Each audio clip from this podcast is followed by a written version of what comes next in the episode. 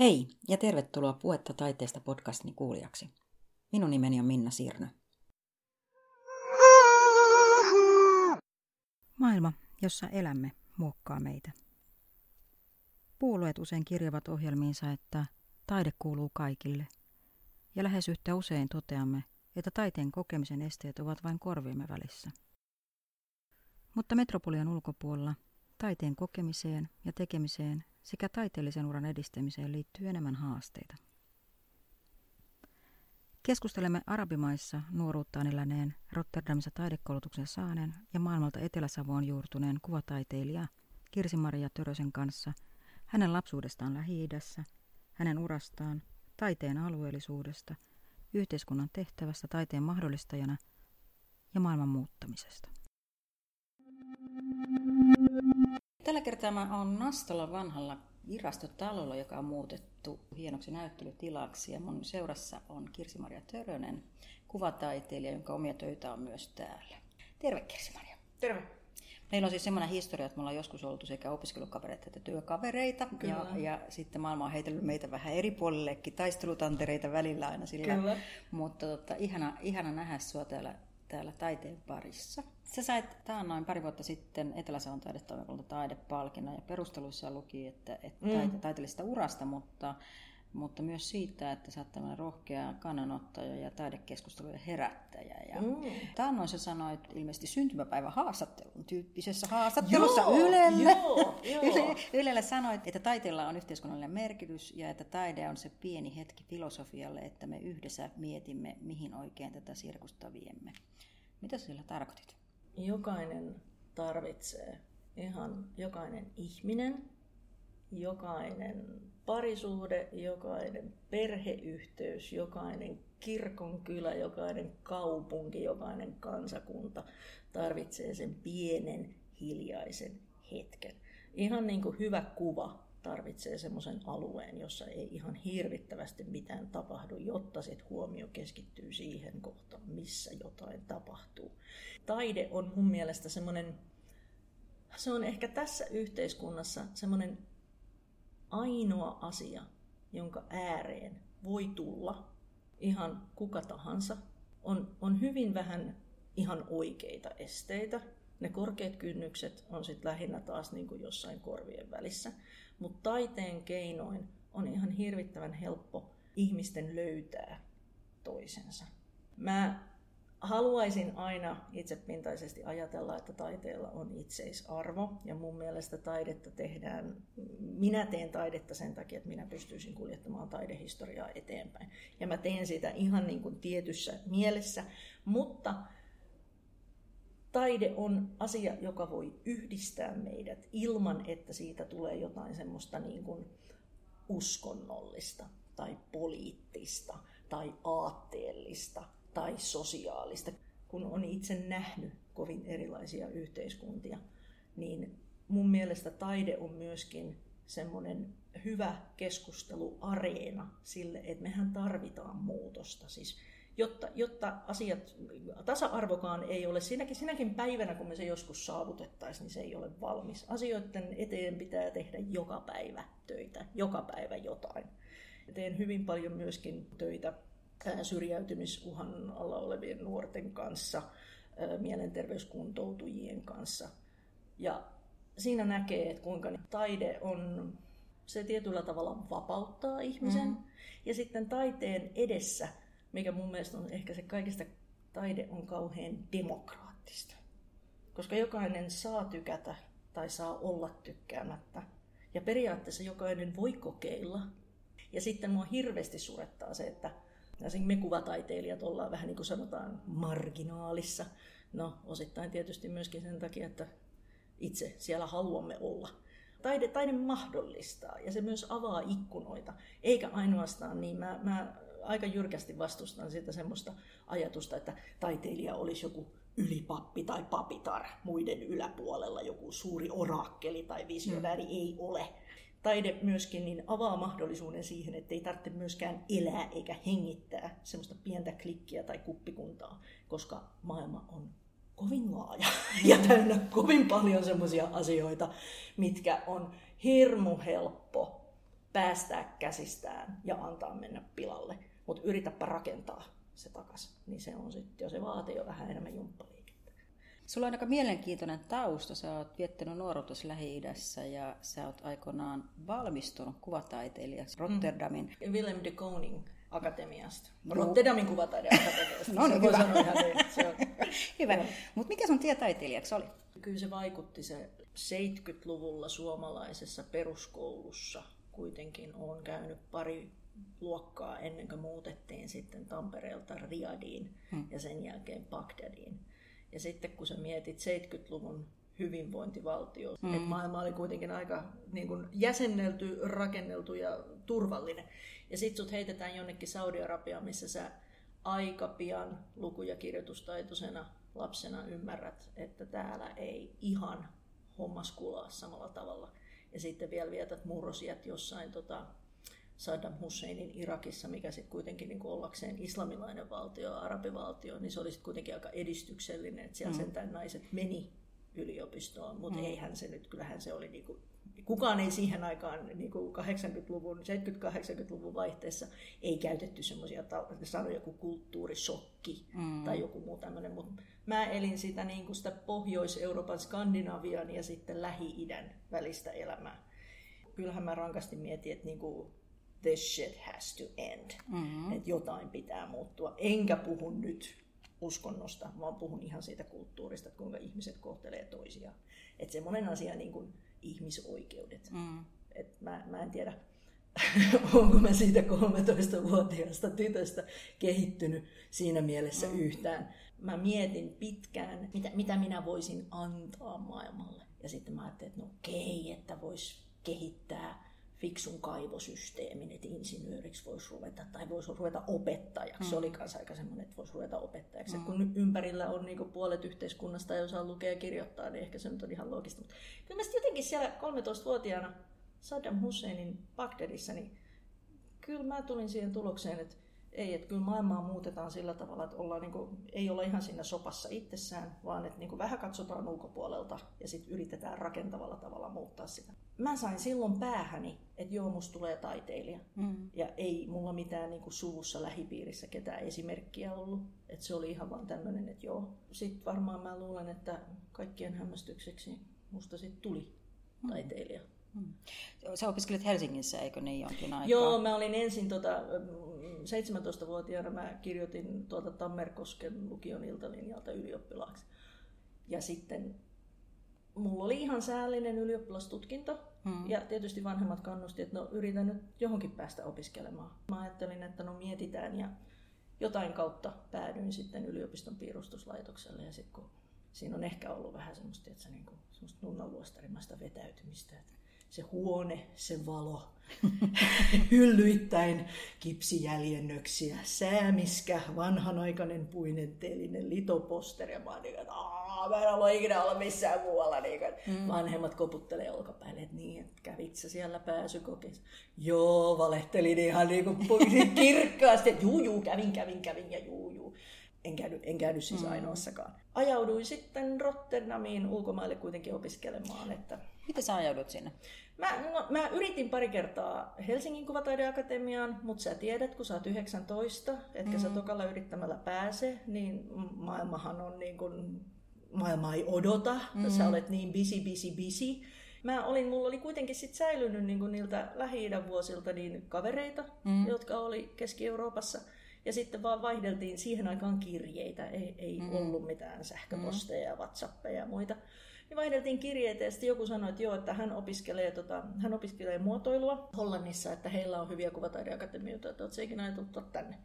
Hmm. Ja tota, sitten mä menin ja en mä ollut älynyt edes ottaa selvää, että oliko siellä pääsykokeita vai ei. Mä pääsin yhden opettajan poltolausunnolla suoraan toiselle vuosikurssille ja siellä sitten aloitin heti saman tien. Oliko siellä kulttuurisokki? Kyllä, kyllä mun täytyy, mitä mä oon näin jälkikäteen miettinyt, niin kyllä se mulle oli hiukan kulttuurisokki, kun mä olin sitten kuitenkin jossain vaiheessa niin kuin ajatellut, että Suomi oli kuitenkin pikkasen niin kuin pohjoismaistakin, kun ajatellaan kulttuuripiirejä ja taidetouhuja, mm. niin 80-luvulla me oltiin vielä pikkasen niin kuin jäljessä. Mutta sitten kun mä tulin Keski-Eurooppaan, ja sitten mä taas ajattelin, että joo, hienoa, että Hollanti, että vapaamielinen maa mm. ja monikulttuurinen maa, mikä mm. oli sitten kuitenkin niinku mulle aika semmoista huojentavaa, koska Suomi oli, on edelleen hyvin valkoinen, mm. hyvin konservatiivinen mm. mun mielestä. Niin Hollanti oli siinä mielessä, tota, tuntui niin kuin enemmän omalta itseltä. Mutta sitten mua hämmästytti se, että kuinka sitten kuitenkin Suomessa esimerkiksi naisten asema oli paljon vahvempi kuin Hollannissa. Sitten mä tavallaan heräsin niinku semmoiseen eurooppalaisuuteen ehkä sitten niinä opiskeluvuosina. Solmin siellä yhden hyvin nopean kiihkeän avioliitonkin sitä kautta, sit, kun rupesi katselemaan sitä, että kuinka se niinku yhteiskunta rakentuu ja minkälaisia juttuja tässä on meneillään. Mm. Niin kyllä, kyllä se vähän niin kuin kulttuurisokki oli siinä mielessä, että Hollantikin on aika jännä maa, että sit niinku jännissä paikoissa semmoinen kalvinismi tulee sielläkin mm. sitten pulpahtaa pintaan ja semmoinen niin kuin arvokonservatismi ja näin poispäin. Oli se pikkainen kulttuurisokki sekin, mutta kyllä se mielenkiintoista oli. Mm. Äärimmäisen mielenkiintoista. Silloin kun me tavattiin, niin olit tuolla opiskelija ja sitten äh, olit töissä samassa firmassa, eli me oltiin molemmat siis Joo. ihanan äitisiä alaisia, mutta tota, missä vaiheessa sä heittäydyt vapaaksi taiteilijaksi? No kyllä se oli sitten siinä vaiheessa, perustin sen toimin nimen siinä vaiheessa, kun mä tajusin, että mulla oli semmoinen ollut semmoinen pelisuunnitelma, että mä opiskelen korkeakoulussa mm. ja sitten kyllä mä niin kuin ymmärsin tietysti, kun vanhemmat on liike-elämässä, niin kyllä se aika nopeata sen kotimatikan opit. Niin kyllä mä olin aina ajatellut, että mä en nyt ehkä kuitenkaan sitten niin kuin taidetta myymällä tule mm. elättämään itseäni, mutta sitten ehkä opettamalla tai projektitöillä. Ja mm. sitten kun mulla on aina ollut tämä yrittäjäpuoli aika vahvana ja mm. tämä taiteen myymispuoli ja tuotteistaminen mm. ja tämmöinen, niin se oli jotenkin ehkä niin kuin, se oli luontaista, mutta mulle se oli mahdollisuus varmistaa, että mä, että mä saavutan semmoisen taiteellisen vapauden, mm. että mä pystyn ansaitsemaan fyffet jolla mä sitten voin tehdä sen mm. mun niin sanotun päätyön.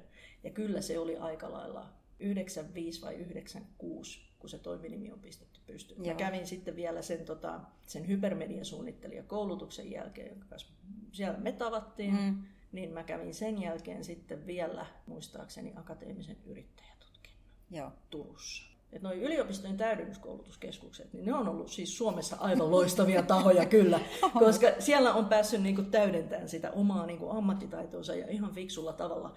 Siihen aikaan, kun mä Hollannissa opiskelin, niin ei ollut mitään tämmöisiä Erasmus-vaihtoja mm. eikä mitään muutakaan.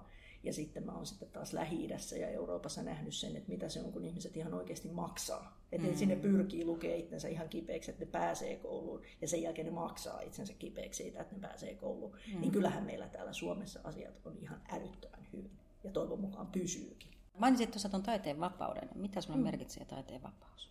Taiteen vapaus on se, että mulla ei ole sidoksia, jotka estäisivät minua toteuttamasta taiteellista visiota.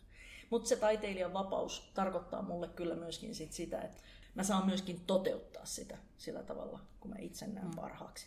Kyllähän mä olen ihan hyvin apurahoille niin sanotusti päässyt. Sekin oli semmoinen, että mä muistan, kun mä akatemiasta valmistuin, että ainuttakaan apurahaa ei vastaanota, että myyn sieluni paholaiselle, mutta kyllä se oli aika helppo sen ensimmäisen jälkeen myydä toisen kerran sielunpaholaiselle ja ihan mielellään kyllä. Se on se, apurahat ja Suomen kulttuurirahasto erityisesti, Suomen kulttuurirahaston pitkät apurahat on ollut semmoisia, joiden kautta mä oon pystynyt sit ihan oikeasti keskittymään semmoiseen taiteen tekemisen ja myöskin sen teknisen ja tuotannollisen puolen kehittämiseen. Mm. Et se on ihan älyttömän tärkeää ollut. Mutta mulle se taiteilijan vapaus on tarkoittanut myöskin sitä, että mulle on ollut aina hirmu tärkeää mun oman ammatti-identiteetin kannalta, että mä voin sanoa, että mä pystyn elättämään itseni. Mm. Et se on ehkä sitten semmoinen, mikä on niinku tullut mulla kotitaustasta. Mm. että mun mielestä yhteiskunnan tehtävä ei ole elättää taiteilijoita, yhteiskunnan tehtävä on tehdä taiteilijuus mahdolliseksi. Pitää huolta siitä, että meillä on sellainen yhteiskunta, joka kestää myöskin sen, että taiteilijat kokeilee rajojaan. Mulle taiteen vapaus on myöskin sitä, että mä saan itse päättää, koska mä teen, missä mä teen, kenen kanssa mä teen ja näin poispäin. Mä jotenkin tiedostan kyllä olevani hyvin onnekas siinä, mm. että se on mahdollista. Moni muukin on sanonut, että, että sun teoksissa heijastuu aika paljon se lähi ja, Kyllä. ja arabikulttuuri. Kyllä. Että se näkyy tietyllä tavalla ja, ja, ja itse asiassa kun tutustuin nyt, nyt tätä juttua varten sua vähän, vähän sun susta kirjoitettuihin juttuihin, niin aika monessakin mainitaan myös Kyllä. tämä puoli. Niin onko se tietosta? Ne lähi vuodet on semmoisia, että se on vaikuttanut, jos nyt ajatellaan, että ihmisellä on semmoinen asia kuin sielunmaisema, mm. niin kyllähän se on vaikuttanut minuun hyvin paljon. Mutta kyllähän se, että mun isäni sitten traagisella tavalla menehtyi Lähi-idässä mm. työkeikallaan, kyllähän se 2004 oli semmoinen paukku, että tavallaan myöskin sitten se on ehkä myöskin se semmoinen dekoratiivisuus ja semmoinen niin kuin vähän perspektiivin unohtaminen ja tämmöinen tietynlainen kuvamaailma, niin kyllähän se on ollut myöskin tietyllä tavalla mulle semmoista niin kuin jonkinlainen tapa saada hyvin kaoottiseen tilanteeseen jotain tolkkua. Mm. Et niin kuin meille markkinointiin näiden kahden liikemiehen tota, kuolema sillä tavalla, että se oli niin kuin silmitöntä, tunnistamatonta väkivaltaa. Mm. Että se nyt oli joku paha irakilainen, joka siellä kävi listimässä sinun isäsi. Ja me nyt ehkä sitten kuitenkin kaikki tiedetään, että maailma on ehkä ei ihan niin yksinkertainen mm. ole. Kun tapahtuu jotain tuommoista kamalaa tai pahaa, niin on aina Tämä nyt kuulostaa jo vähän Star Warsilta. Mä oon tietysti myös suuri Star Wars-fani. Tässä kohtaa täytyy niin kuin, myöskin tunnustaa tämä asia, mutta siis että pysy valossa. Mm. Että tota, joku tuommoinen suuri, suuri tragedia, niin kyllähän se niin kuin synkistää mielen. Mm. Ja se on ollut semmoinen, mulla myöskin semmoinen prosessi, että mä en ole antanut periksi sille, että mä olisin ajatellut, että se niin kuin, surun keskellä vihalle mm. tai anteeksi antamattomuudelle antautuminen, se olisi hirvittävän helppoa. Mutta ehkä myöskin sitten, niin kun mä oon ajatellut, että se on osa mun lapsuutta, se on osa minua, ja tänä päivänä nyt kun me eletään tämmöistä pakolaiskriisin keskellä, mitä mä en ymmärrä, että minkä takia se on pakolaiskriisi, kun mun mielestä meillä on tilaa varsinkin Suomessa näille ihmisille. Mun mielestä se on myöskin semmoinen asia, että mä haluaisin, että se myöskin alleviivaisi sitä, että mikä kaikissa kulttuureissa kuitenkin on sama. Ja hmm. kyllähän meidänkin kulttuuri kaksoisvirran maahan juontaa. Joo. Nämä on niinku semmoisia asioita, että ne ei ole ainoastaan heissä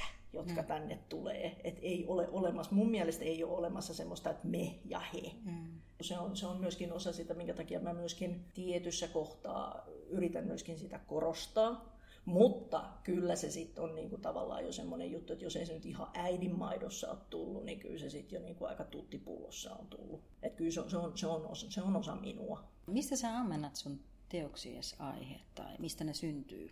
Mihin mä pyrin on sitten tietysti se, että mä haluaisin, että se teos on sitten valmiina, että se on itsenäinen. Jotenka, mm. että siihen, siihen niin kehittää semmoisen selkeän sisääntulon taidehistorian tai kulttuurihistorian tai jonkun ajankohtaisen teeman kautta, niin se on, niin kun, se, on se tapa, jolla mä yritän huomioida katsojat. Mä sen tammikuussa täytin 50, niin mä ajattelin, että muuttuuko tämä koskaan, tuleeko tämä koskaan helpommaksi vai pitääkö mun niin aina löytää se jostain semmoisesta, että taas minä näin vääryyttä maailmassa. Mm.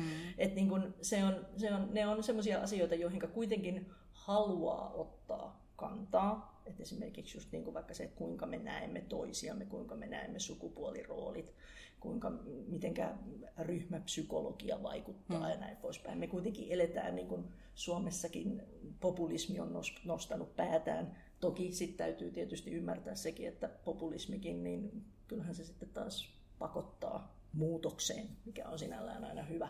Kyllä se, se on joku semmoinen, joku semmoinen niin kuin pyrkimys oikeuden mukaisuuteen, mutta sitten se, minkä kanssa mä aina sit vähän painiskelen, on sit se, että mä haluaisin kuitenkin, että sen sijaan, että mä niin kuin silmittömästi tuolla ääneen huutaisin ja alleviivaisin asioita. Mä toivoisin, että se ensimmäinen, niin kuin millä mä tavallaan vähän niin kuin heitän katiskan veteen, niin mm. olisi se semmoinen esteettinen elämys. Mm. Ja sitä kautta ehkä sitten just tämä koristeellisuus ja dekoratiivisuus tulee pintaan. Ja sitten mun mielestä on ihan hauska härnätä tietysti tota taideestablishmenttia sillä, että dekoratiivisuus ja koristeellisuus, niin sehän on äärimmäisen naismaista. Mm. Ja koetaan hyvin usein myöskin hyvin niin kuin heikoksi elementiksi työskentelyssä tai toisenlaiseksi. Tai, että se on jotenkin tämmöinen, mä oon ajatellut, niin kuin, bring it on, että tänne vaan. Sä olit viime vuonna Mänttä Vilppulannassa, itse asiassa Serleakkiuksen residenssissä jonkin Kyllä. aikaa. Puhuttiin tuossa äsken noista apurahoista, mutta mitä sulla on merkinnyt residenssi? Residenssi oli, no siis sehän oli ensimmäinen residenssi, jonne mä uskalsin lähteä. Mä en ole hirmu usein residensseihin lähtenyt sen takia, että just kun on ollut tämä yritystoiminta, niin se on ihan hirvittävän vaikea yhtäkkiä vaan sanoa, niin kuin, että ai by the way, sorry, en tulekaan ja lappu luukulle ja lähde tuosta noin niin kuin, vaan menemään. Serlakkius residenssi, mä aina vähän yritän ottaa selvää asioista, niin se on, se on kuitenkin residenssi, joka mun mielestä toimii sillä tavalla, että se, se oli ennen kaikkea semmoinen niin hyvä verkostoitumisjuttu. Mm. Että silloinhan residenssin pitäisi toimia. Mä itse asun, kun ajatellaan niin kuin Suomen taidekenttää, niin kyllä mä nyt niin kaukana suolen mutkassa on, kuin missä mm. ikinä pystyy olemaan. Mm. Kyllä mulla sitä luonnon rauhaa ja mahdollisuuksia mm. keskittyä, niin kyllä mulla on sitä ihan niin kuin kotonakin omalla työhuoneella. Semmoinen, miten se residenssi toimii ja se ympäristö ja kaikki ne kontaktit, mitä se toi. Mä kuvittelin, että seuraamaan näyttelyyn, mikä silloin oli työn alla, niin mä ajattelin, että no okei, että jos mä nyt en, en mä, mä oon saanut säästöön sen verran, että mä pystyn teknisesti ne toteuttamaan, hmm. mutta että mun pitäisi niin yksi semmoinen tiukka kuukausi tehdä, niin kuin nyt on ihan pakko. Ja sitten mä ajattelin, että jos siinä niin kuin puhelin laulaa ja sähköposti raikaa ja sitten kuitenkin aina lapset tarvitsee jotain. Jos ei mitään muuta, niin sitten pyörä on varastettu ja sitten pitää mm. niin kuin näin. Niin mä ajattelin, että no nyt kokeillaan se niin kuin kuukausi tätä. Mä hullaan noin ajatukseen. Mm. Siis se oli jotain mm. aivan, aivan fantastista. Että se toimi kyllä, toimi, toimi hirvittävän hyvin. Mussa on aika, aika lailla semmoista työnarkomaanin vikaa. Mä en tiedä, olisiko tämän ikäisellä naisella pumppu enää kestänyt toista samanlaista kuukautta. että tota, niin kuin, muistaakseni ehkä nukuin semmoisen noin ehkä 32 tuntia koko kuukauden aikana. Että mm. tota, Mutta kyllä siis syntyikin toki. Kyllä se, niin kun, kyllä se, kyllä, kyllä se niin kun, yrittäjäpohjalta, kun tätä touhua tekee, niin kyllä se niin semmoinen käppi, että sen nyt kun saisi vielä toisen joskus aikaiseksi, niin voisi ottaa vähän hellemmän tahdin itselleen siihen. Mutta ymmärrän kyllä, kun mä oon aina miettinyt, että mitä hittoa ne niissä ravaa. Että jotkut on mm.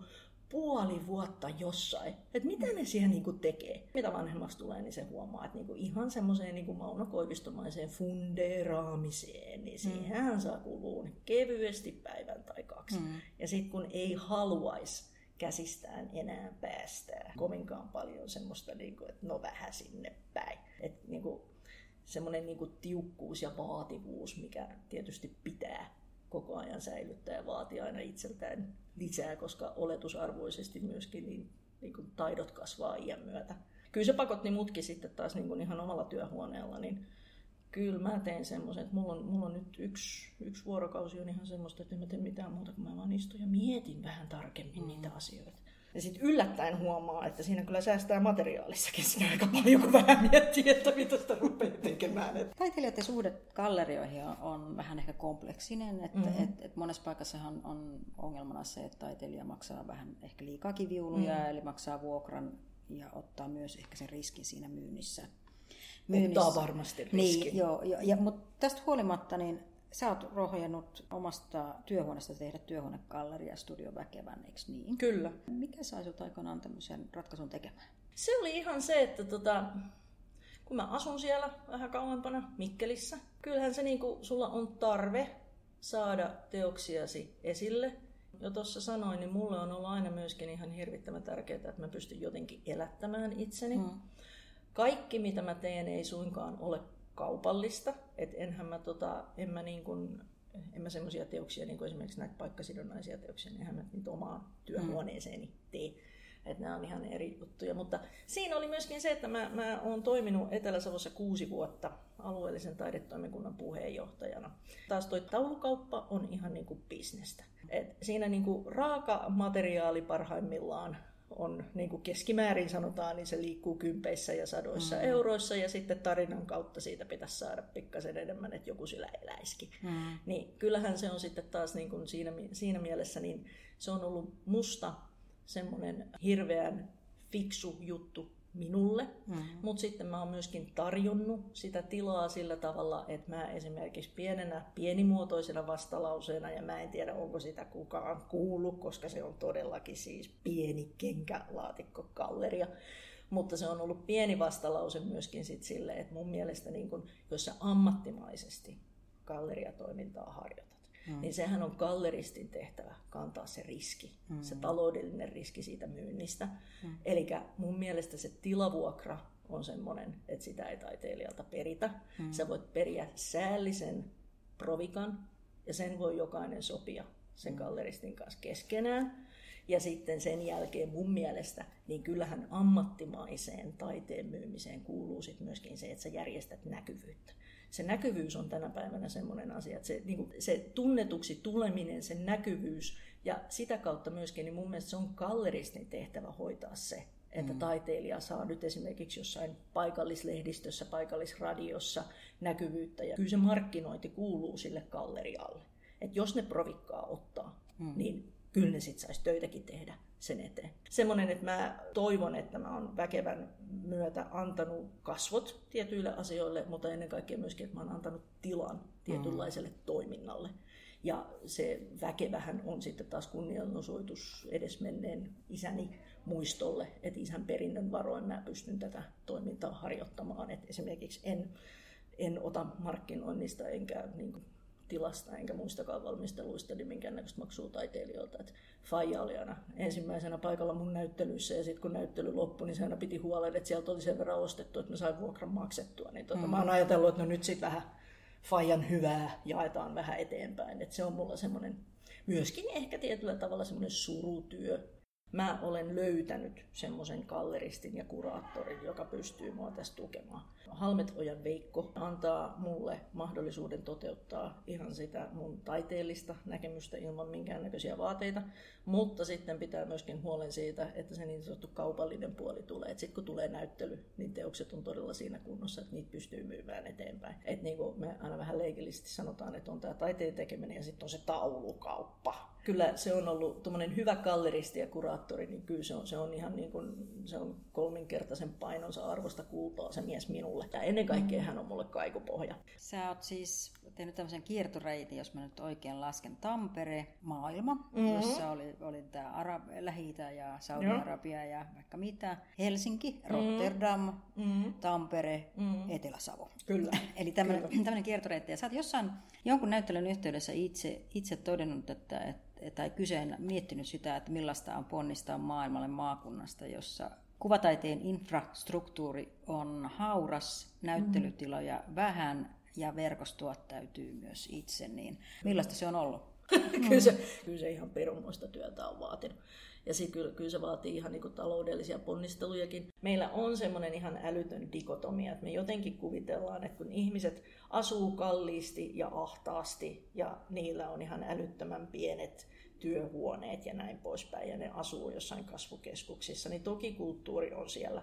Mutta tässä nyt ehkä sitten tulee tämä mun hypermediasuunnittelija koulutukseni, että mä oon hyvin niin kuin varhaisessa vaiheessa kuitenkin jo mieltänyt sen, että niin kauan kun rajat on auki ja sähköposti kulkee, mm. niin ei pitäisi olla mitään esteitä. Että ne esteet on sitten enemmän semmoisia, että ihmiset rakentaa ne ihan oikeasti. Ehkä tietynlaisessa portinvartija tarpeessakin mm. niitä mm. rakennetaan ja niitä ylläpidetään. Mutta sitten jos katsotaan ihan faktoja, niin oliko se nyt Variskosen sanoi, että 80 prosenttia suomalaisista kirjailijoistakin asuu jossain muualla kuin kaupungissa.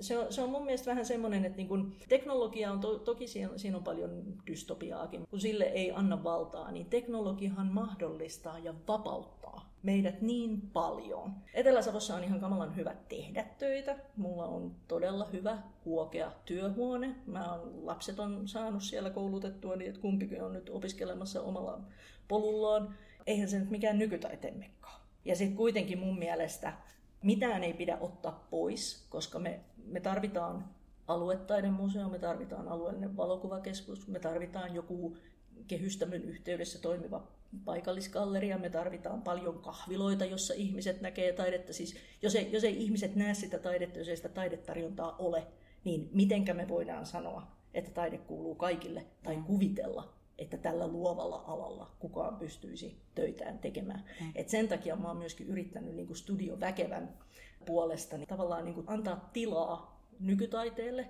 ja sitten myöskin sille, että koska itse tiedän, kuinka suuri taloudellinen satsaus on jonkun näyttelykokonaisuuden valmistaminen.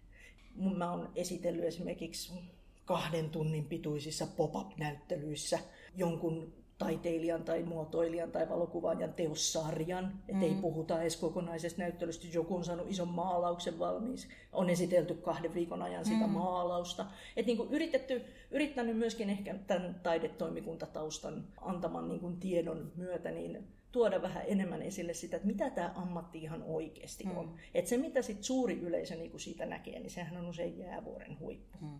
Ja se vaatii ihan hirvittävästi sen toteuttaminen, mutta sitten myöskin mun mielestä usein, mikä mua vähän aina rassaa tässä omassa ammattikunnassani, on se, että me taiteilijat ehkä vähän liikaa tehdään töitä toisillemme. Että pikkasen ehkä enemmän pitäisi ajatella sitä, niin kuin, että vaikka se on se kansalaisopiston tätiryhmä, joka maalaa, niin kyllä se sitten kuitenkin niin kuin, se, se toimii kauhean hyvänä viidakkorumpuna. Parhaan tuen olen saanut Ristiinan ripeltäjiltä, joiden puheenjohtaja olin 16 vuotta, koska olin muutaman vuoden kansalaisopistossa heidän ryhmänsä ohjaajana. Kulttuuria harrastavat ja kulttuuria kuluttavat keski-ikäiset naiset, niin eihän sun sen parempaa tiedotus- ja markkinointikanavaa mm. ole. Ja mun mielestä se on ollut aina jotenkin kuuluu niin kuin siihen, mun, siihen mun taiteilijan rooliin, niin mä oon aina ajatellut, että siihen kuuluu se, että mä olen myös näkyvä ja aktiivinen jäsen siinä omassa yhteisössäni. Mm. Mä paitsi että tykkään museoista, niin myöskin se semmoinen niin kuin kulttuurin infrastruktuurin merkitys. että meillä on museoita, meillä on museojärjestelmä, meillä on, niin kuin, se on siis kunnes, kunnes sen menettää, kunnes on semmoisessa valtiossa, missä sitä ei ole, niin sitä ei voi ymmärtää, mikä merkitys sillä on. Et se on ihan niin kuin suomalaiset ehkä ymmärtäisi sen sillä, että jos otettaisiin kirjastotoimi pois, niin sitten tiedettäisiin, että missä jamassa oltaisiin. Mulla on ensimmäinen museonäyttely tulossa Aineen taidemuseoon ensi vuoden kesällä. Ja tämä vuosi siellä on vietetty herra-aineen merkkivuotta, mutta sitten ensi vuonna korostuu hiukan enemmän rouva-aineen merkitys tähän kokoelmaan ja sitten myöskin niitä, se tulee semmoiseen niin kuin kohtaan, missä myöskin se mun näyttelyni kommentoi sitä esillä olevaa kokoelmaa. Ja tällainen kun hirveästi tekee kulttuuri- ja taidehistorian piiristöitä, niin mun mielestä toi, ja se oli heidän ideansa, että mua lähestyttiin heidän kauttaan. Musta se oli aivan ihana. Ja sitten myöskin että ensimmäistä kertaa ikinä. Niin mulla tulee helmikuussa Galleria Saskiaan yksityisnäyttö. Taiteilijaseuran kuvataiteilija Matrikkelissa kiteytät oman esittelysi toteamukseen Taide on matka, harvoin vastaus. Miten tämä kuvaa sua? Tämä kuvaa ehkä sitä, että mä ensinnäkin, niin, paitsi että työskentelen mielelläni tämmöisten paikkasidonnaisten teosten parissa, joka lopputulosta oikeastaan ei tiedä ennen kuin mm. sit, kun se valmistuu. Mutta taide on myöskin matka siinä mielessä, että tota, se on varmastikin toivon mukaan myöskin katsojalle matka siinä mielessä, että se vie asiasta toiseen. Mm. Ja kun mä teen töitä, työskentelen hyvin usein myöskin sarjallisesti, tai ainakin teemallisesti, ja sitten hyvin usein myöskin niin projektikohtaisesti. Ja sitten kun mä oon saanut taideteoksen valmiiksi, niin mua ihan niin kun, se kuulostaa kauhean julmalta, eikä se tarkoita sitä, että mä väheksyisin sitä, mitä olen tehnyt. Mutta mä menetän mielenkiintoni niihin valmiisiin teoksiin aika nopeita, koska mä olen jo niin kuin seuraavassa. Taiteen ainoa järkevä syy, miksi taide on olemassa, niin mun mielestä se ei ole ollakseen matkailun tai hyvinvoinnin tuki tai sivutuote tai oheisnumero, vaan taide on olemassa sen takia, että me ymmärrämme itsestämme ihmisinä enemmän. Tiede vie ihmiskuntaa eteenpäin ja taide ehkä vie ihmiskuntaa sit syvemmälle sinne ihmisyyteen.